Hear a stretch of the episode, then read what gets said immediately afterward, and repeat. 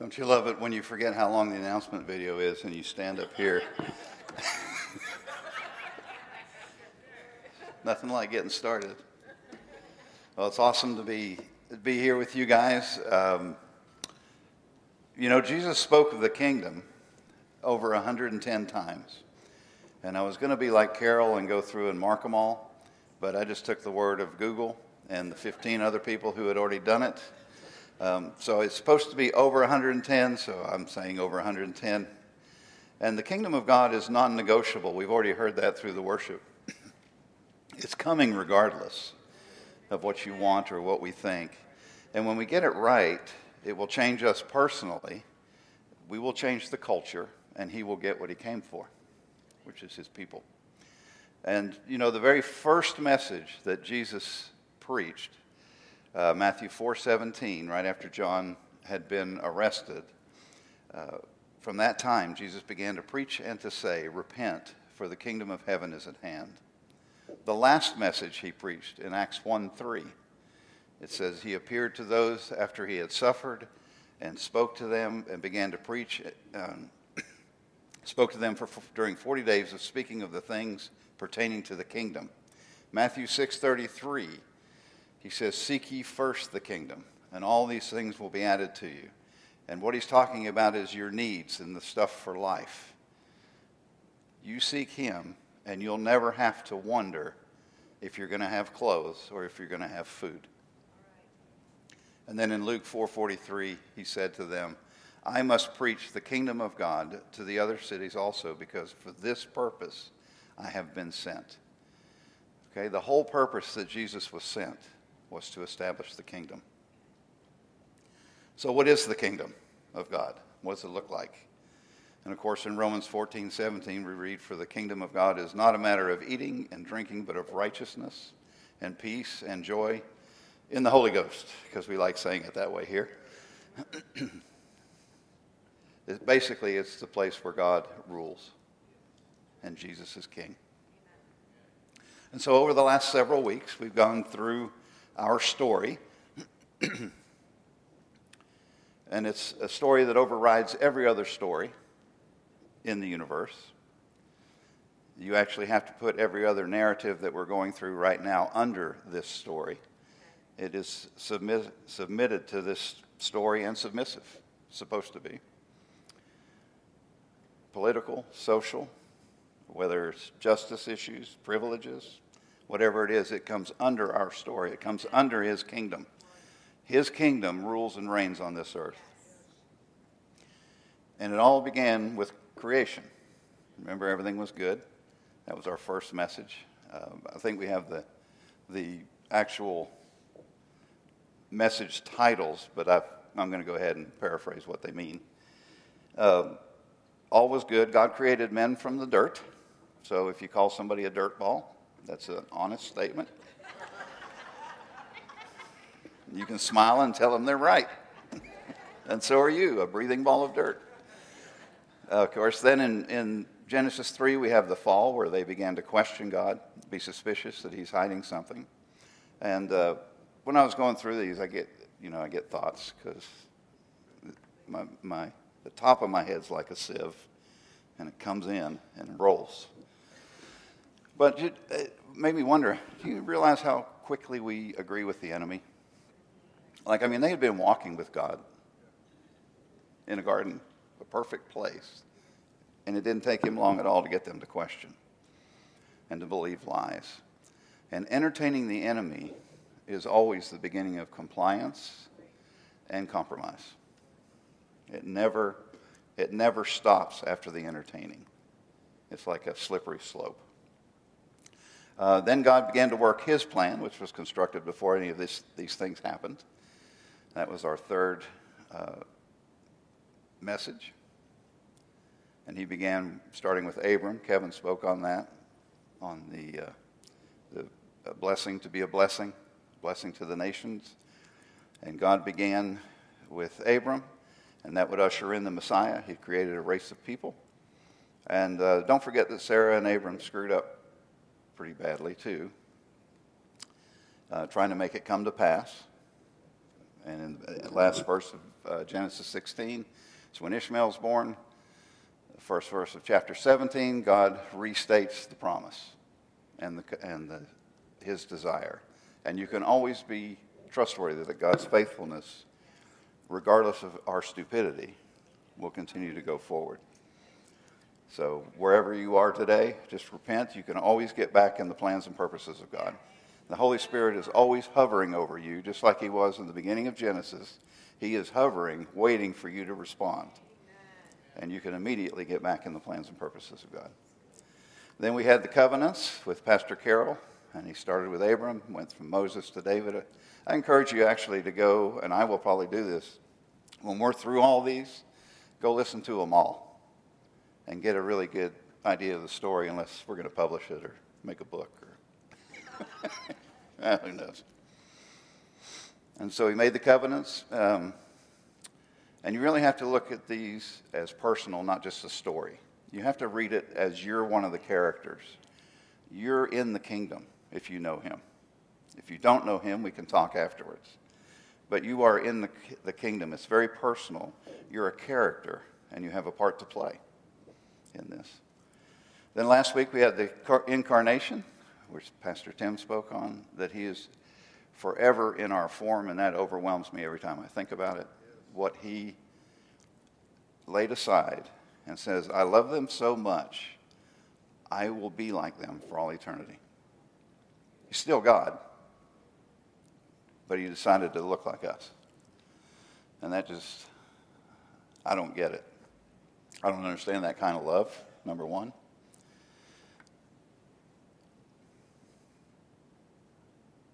And so he is forever in our form. His wrath is not against me, it's against the enemy who stole our destiny and inheritance. And everything that has been done is to restore everything that was lost and no one is out of reach. And it's all set up one day for him to come back and reign forever. And so this week, we're going to talk about the kingdom. We're going to add another layer to the story. This is his kingdom, and we are part of his kingdom. I want to read you a quote by Ivan Illich, who was an Austrian Roman Catholic priest and philosopher. He said, Neither revolution nor reformation can ultimately change a society. Rather, you must tell a new powerful tale, one so persuasive that it sweeps away the old myths and becomes the preferred story, one so inclusive that it gathers all the bits of our past and our present into a coherent whole, one that even shines some light into our future so we can take the next step. If you want to change a society, you have to tell an alternative story. And this is what we've been trying to do over the last several weeks is telling the alternative story, our story, the one that overrides all stories. And the purpose of the incarnation was more than salvation. Salvation, of course, is the way into the kingdom. I'm sure the fire marshal would not be happy that there's only one door in. we probably get fined for that. But Jesus makes no question I'm it. You don't come in any other way. You can argue, you can, you can philosophy, have philosophy, whatever it is that you do to rationalize where you want to go. There's one way. And he's not offended by your, your stuff, but he's not letting you in any other way. And so Jesus ushered in the kingdom more than salvation. And I have a, a slide I really don't appreciate that.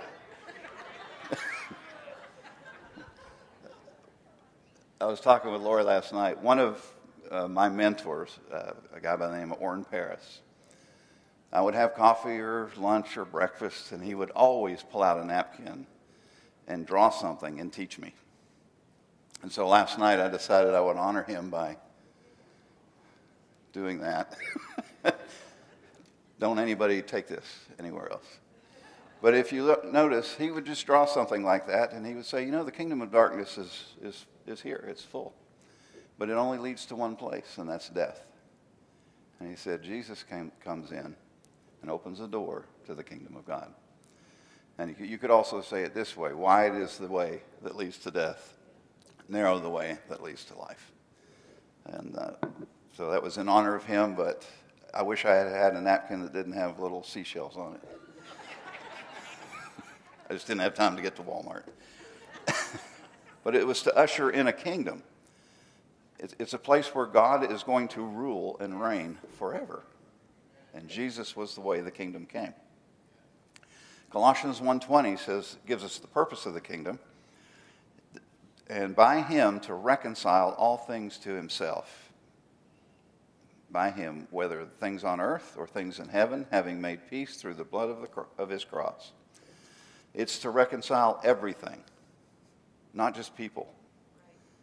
The whole earth is going to be reconciled. Everything is going to return back to what it was supposed to be because the kingdom comes. And there's nothing that he doesn't that doesn't matter to him. And I read a, a story where Walt Disney was doing interviewing for an executive position, and he intentionally left a piece of paper by a trash can and made sure they walked by it. And he wanted to see who would pick up the, the trash. And he, if they didn't pick it up, they didn't get another interview. Because in the kingdom, everything matters. That's why we pick up trash. That's why we work all the time to clean up the grounds and make it look as good as we can.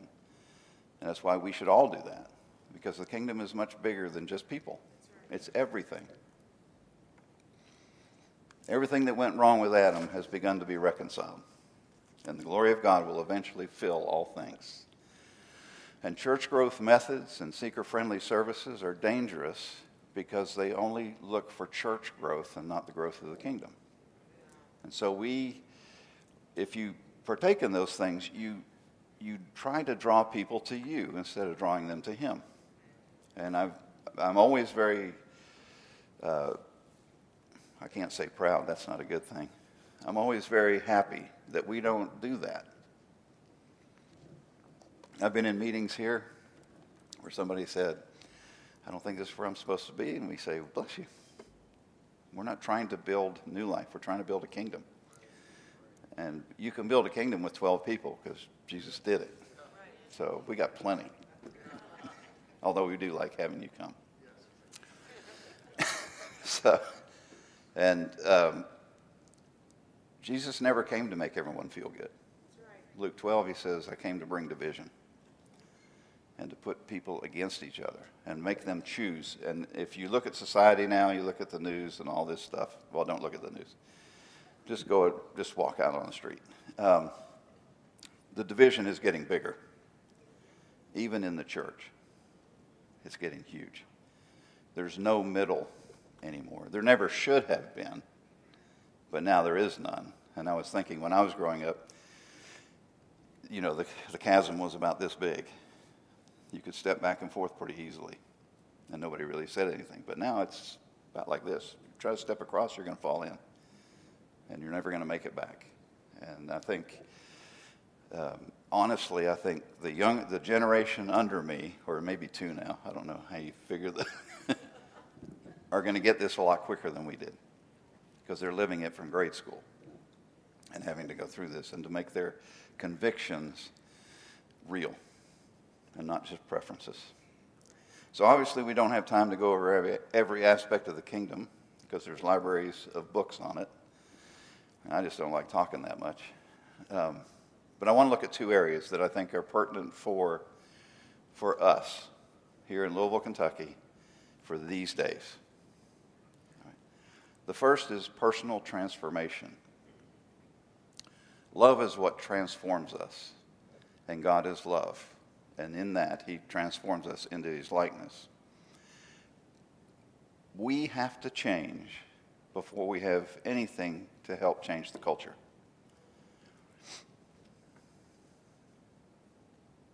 And that's what, what's happening now in the world. Everything you're seeing is, is backwards. They're trying to bring change to the culture with no personal change. And so they congregate into tribes and groups and try to force an agenda that's completely detached from love, which means it has nothing to do with the kingdom, which means God's not going to endorse it. And the other thing is, we shouldn't either. We need to stand up for what God says and not back down. Jesus coming brings personal transformation to those who choose it. You can't remain the same. John 8, 31, 32 says, So Jesus said to the Jews who had believed him, If you abide in my word, you are truly my disciples, and you will know the truth, and the truth will set you free. Okay? It isn't being a disciple that sets you free. It's abiding in the word. It's knowing the truth. And that word know is not like here. It's an experiential know. It's to really know his heart, what he's doing. And it's not head knowledge, it's a word which means experience. And sometimes we don't get free uh, because we read about what God wants to do, but we don't abide long enough to experience him. And I've done it. You know, I need help. Of course, I always need help when I'm in a crisis. I get in there, I find a, a verse I'm going to hang on to forever, and then I forget and I don't abide long enough and I'm not free. And I'll come back around to it. And the word truth is the same word that Jesus says in John 14, 6 when he says, I am the way, the truth, and the life. It's the same truth. So I paraphrased it like we would when I was in school. We say, Looky here.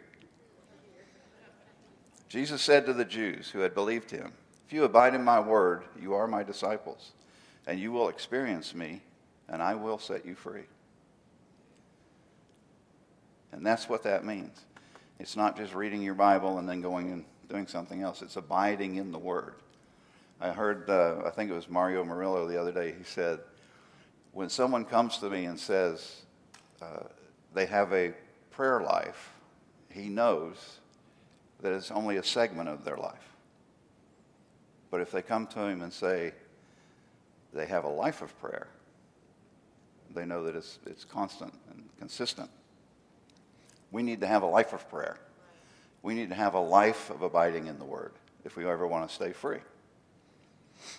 And abiding will set you free free from sin, which easily entangles you, free from your thoughts. Romans 12, 2, right? If you, you're transformed by the renewing of your mind, free from your wrong ideas and beliefs, the lies that the enemy has embedded in you, or that you aren't good enough, or any of those things. They'll set you free from all of that because that's what's keeping you from actually being active in the kingdom.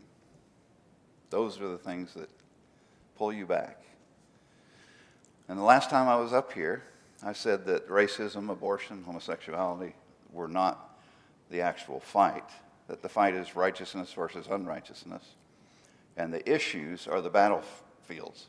That's where the battleground is. When you abide in His Word, there is a clear distinction between right and wrong, righteousness and unrighteousness. Abortion is wrong. Period. And I know we stand for that here. We've always been pro life. But it's wrong. It has no place in the kingdom. And if you're debating in your heart, whether it really is wrong, you need to abide in the word because it's wrong. Last uh, Proverbs 6, 16 to 19 says uh, there's seven things that God hates. And the last part of, part of verse 17 says hands that shed innocent blood. Abortion is, is shedding innocent blood. He's not just looking away. Just because he's long suffering doesn't mean he's not going to make this right. But as a, as a church that walks in the kingdom, I, I used to, uh, like, people would get into these discussions, and I really like to just be quiet. It's like, I'm just going to not say anything because this isn't going to go good for anybody. But you know what? I can't do that. I'm a member of a kingdom that is trying to eradicate abortion. We're trying to eradicate confusion about people's lives and what they're doing and, and government mess and all these things. We're trying to change that. You can't just sit, sit idly. And we know that John 8 says, if you abide in the word, you will experience the truth. You'll become free. So you can't really help anything till you're free. That's why we started this with personal transformation. If you don't transform personally, you're just going to end up being part of the problem. And maybe even a bigger problem for the church because you look like you're in the kingdom, but you're not in the kingdom. I mean, the Bible says that the enemy can appear as an angel of light. And if he can do it, you know we can do it. So we're to be transformed into his likeness, to look like him. 2 Corinthians 3:18 says that we all with unveiled faces beholding the glory of the Lord are being transformed into the same image from one degree of glory to another. For this comes from the Lord who is the Spirit. So God transforms us into his representation. We look like him, we act like him. When we get poked, God comes out. Not the word that you said last time somebody cut you off in traffic. Okay? That's, which, by the way, is a great indicator of where you're at when something comes out of your mouth. Listen. so we're being transformed into his image so that we can actually embrace the truth and embrace the kingdom. And I know it's not easy all the time, but 1 John 5:18 says we know that those who who is are born of God do not sin. He who has been born of God keeps himself. And the wicked one does not touch him, which should put a big S on your chest. He can't get to you, he can't touch you. There is a, a book that Francis Frangipane wrote, oh gosh, it's probably been 25, 30 years ago, that uh, um, why is that so distracted? Time for a commercial. he wrote a book uh, called The Place of Immunity. And What he was talking about was abiding under the shadow of the Almighty, abiding in the Word, and this verse was in there that the enemy cannot touch you. That you're, you can boldly proclaim the truth without fear that the enemy will, will, will harm you. And it's a place where you have safety. And if you'll deal with what God shows you, if He doesn't show you anything, then just relax. He will when He needs to. See, once you're once the transform, your personal transformation is, is intact and, and moving, you're then ready to begin to try to transform the culture because you now have something to offer. You're, you're ready to start establishing the kingdom in the culture, which is where you speak up. But don't forget that the language of the kingdom is love. You can't just go out there and be a, a, a horn. I have people that post. I don't post anything on Facebook because I don't want to have to eat it, but I have lots of friends who post lots of stuff that they eat and it's and I'm always amazed. There's not not one ounce of love in it. It's all doctrinal statements with no life, no love, and if you don't believe the way they do, you're probably going to hell. And I was thinking, well, if you're in heaven, maybe that's that. No, I won't say that. So once you've had your personal transformation, into what God wants. You're ready to begin establishing the kingdom in culture. In the 70s, Loren Cunningham with YWAM and Bill Bright uh, with Cru, it used formerly known as Campus Crusade, uh, had a similar dream about the same time. And it was called the Seven Spheres of Influence in a Society. Uh, and I think we have that for you. It's business, education, family, arts and entertainment, which includes sports. And on this slide, it's called Celebration, Media, Church, and Government. And we're all aware of these things. And actually, um, actually I think now it's the Seven Mountains. There's other people teaching it. Um, but uh, we're all aware of these, but typically we only pay attention to the church. And then when we separate from them, the rest of the other spheres, we end up just waiting to get to heaven. and we're not really doing anything to help. And the world gets a little darker every time we do that. Because we have authority, we have power, we are the righteousness of Christ. And I'm not talking about dominion theology. I don't believe in that at all. I don't believe we're supposed to go take over these spheres. I think we're supposed to influence these spheres. We're called to serve. Jesus served everybody. So we have to serve in love even when we disagree, even when we don't like it. And you know, if, you're, if you are well spiritually, your disagreement with me doesn't offend me. It doesn't affect me either. It doesn't change my love for you. It doesn't change how I'll interact with you. It's, that's, I'm completely encased in his love. I know who I am. I'm a kingdom guy, and I can't help you, where you are, but I can serve you and I can love you. And in doing that, that might be what pushes you over. Because if it gets confrontational, nothing's going to happen this good. But why is it so difficult? And it's partly difficult because we don't know who we are. We haven't abided it for the personal transformation so that we can now walk into DMV and be light. Even when you're number 14 and you realize they're, they're on 17.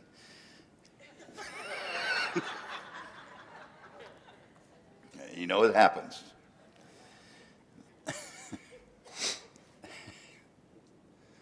Because we're fearful, we don't know who we, we are, we say we don't want to offend anyone, but it's more because we're afraid. Do you, you know if uh, that fear reveals that you haven't really settled anything? Wherever you're fearful, that, that's not settled in your heart. Because the Bible says 300 plus times fear not, fear not, fear not, fear not. And we're afraid. All other cultural issues we're dealing with are clearly written about in Scripture, at least in principle. And there are challenges in every area, and the church's problem, I'll use the church in general, um, is that we keep trying to, to use the Bible to fix the world.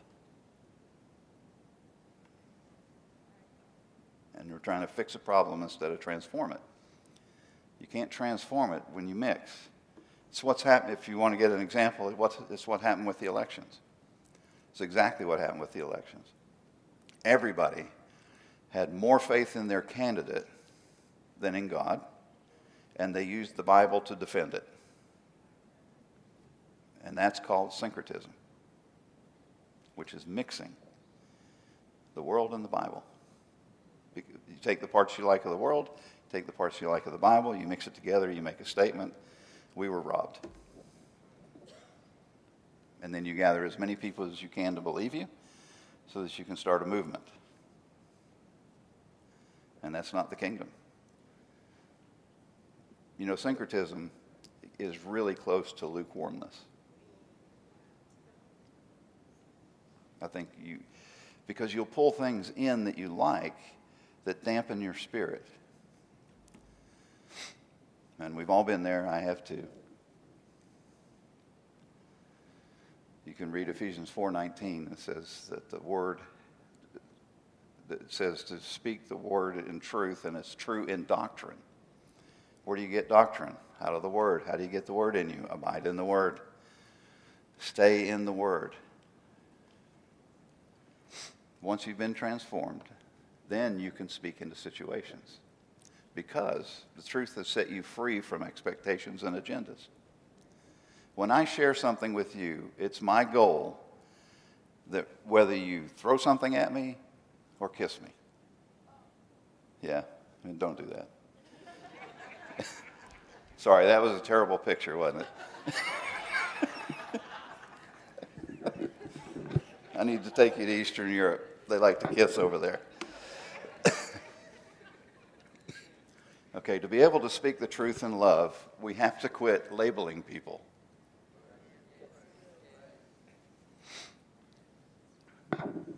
When you label them, you bind them to their issue. and it makes it harder for you to love them. And I'll give you an example.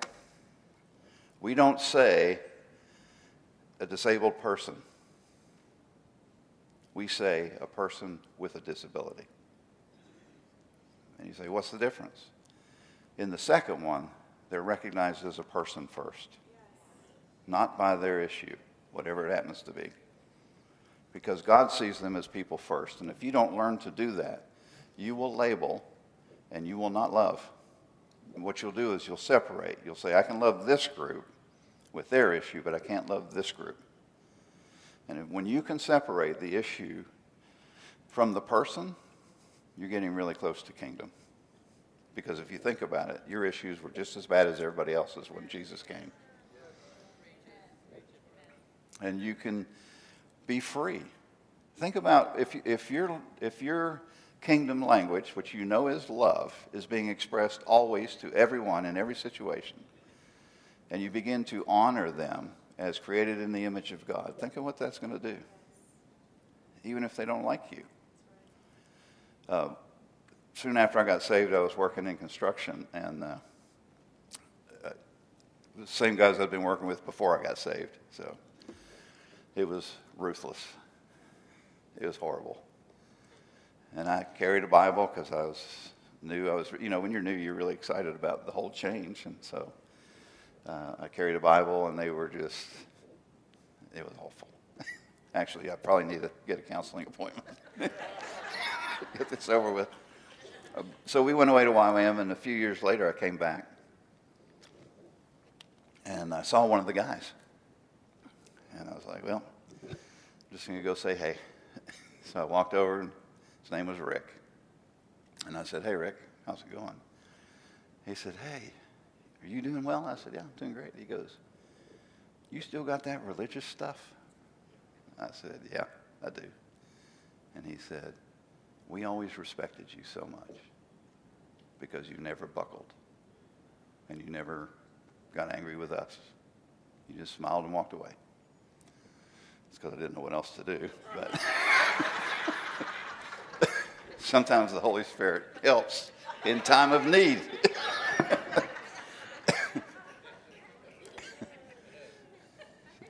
So if you want to have a voice in changing the culture, just be dumb. That'll work.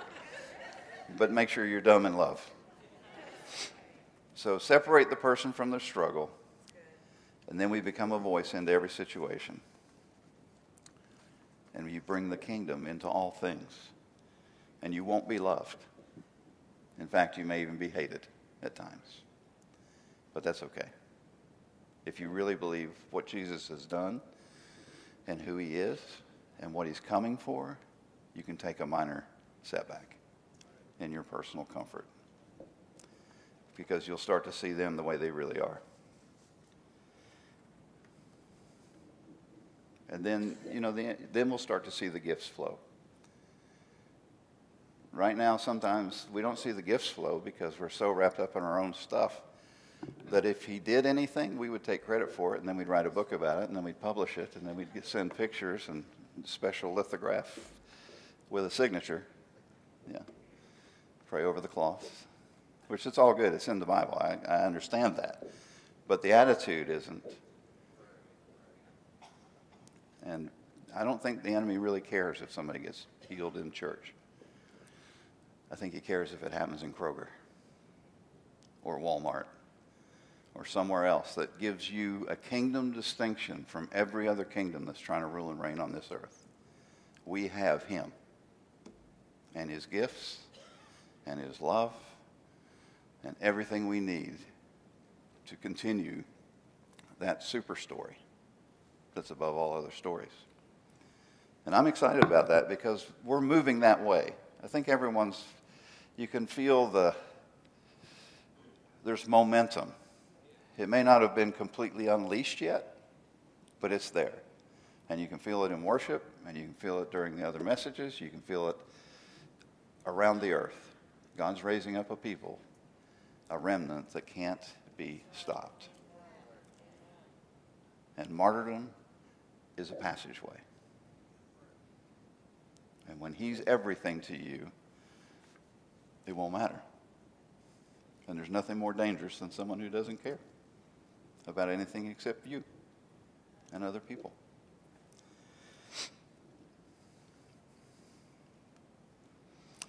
Jesus said to Peter in Matthew 16, 16 to 18, Simon Peter answered and said, You are the Christ, the Son of the living God. Can you imagine that revelation at that time? Jesus answered and said to him, Blessed are you, Simon Barjona, for flesh and blood have not revealed this to you, but my Father who is in heaven.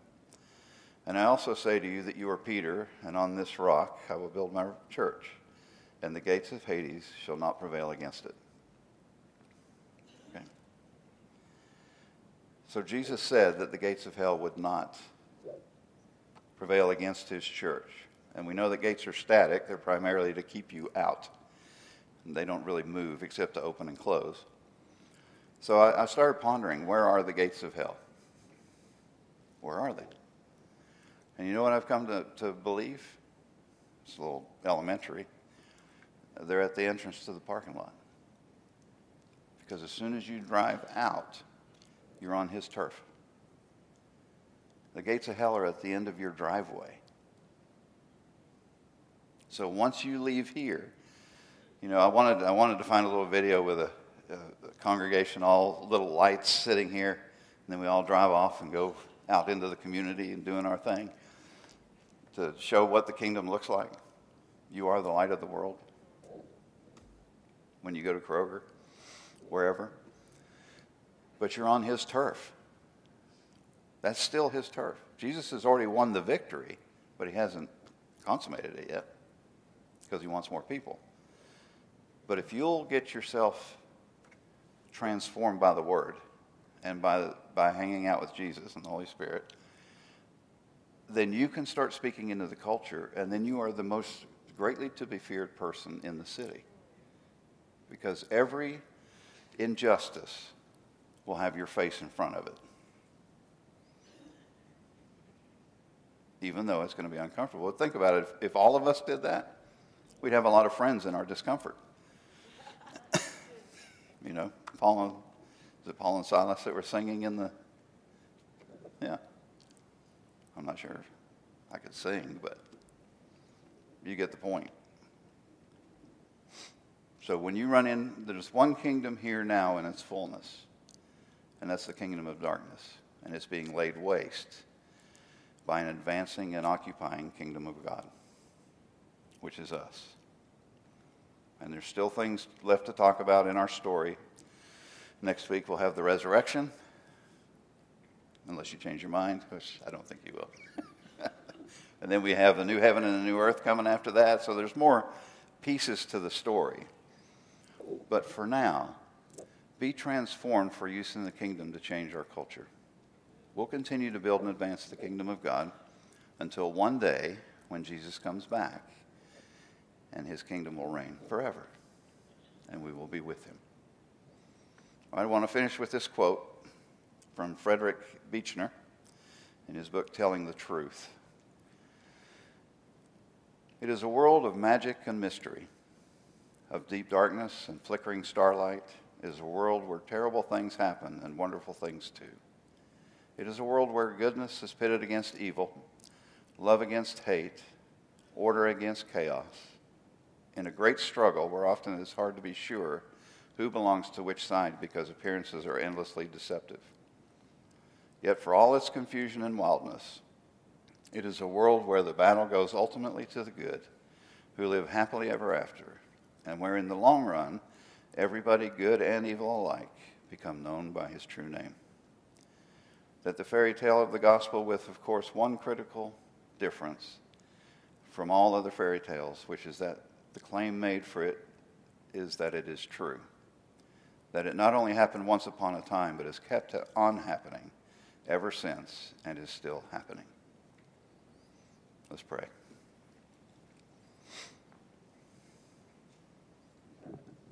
Father, we thank you for your overwhelming love and goodness to not only show us what we need to do, but to encourage us to do it. And so I ask by your Holy Spirit you would move through this room, that anything of value would be captured forever, and anything of, of no worth at all. Just I ask that you'd help us to just remove it from our, our thinking. Lord, I thank you that your Holy Spirit is hovering over this congregation. I thank you that you're revealing things and that all we have to do is look towards you and be back in your plans and purposes. And I ask for kingdom demonstrations in this town, in this city, in this state, in the weeks to come, that we'll have so many testimonies that we won't be able to get them all up. We'll have to have a special service for just testimonies. So, Lord, we bless you, we thank you, we honor you, and we love you. In Jesus' name, amen.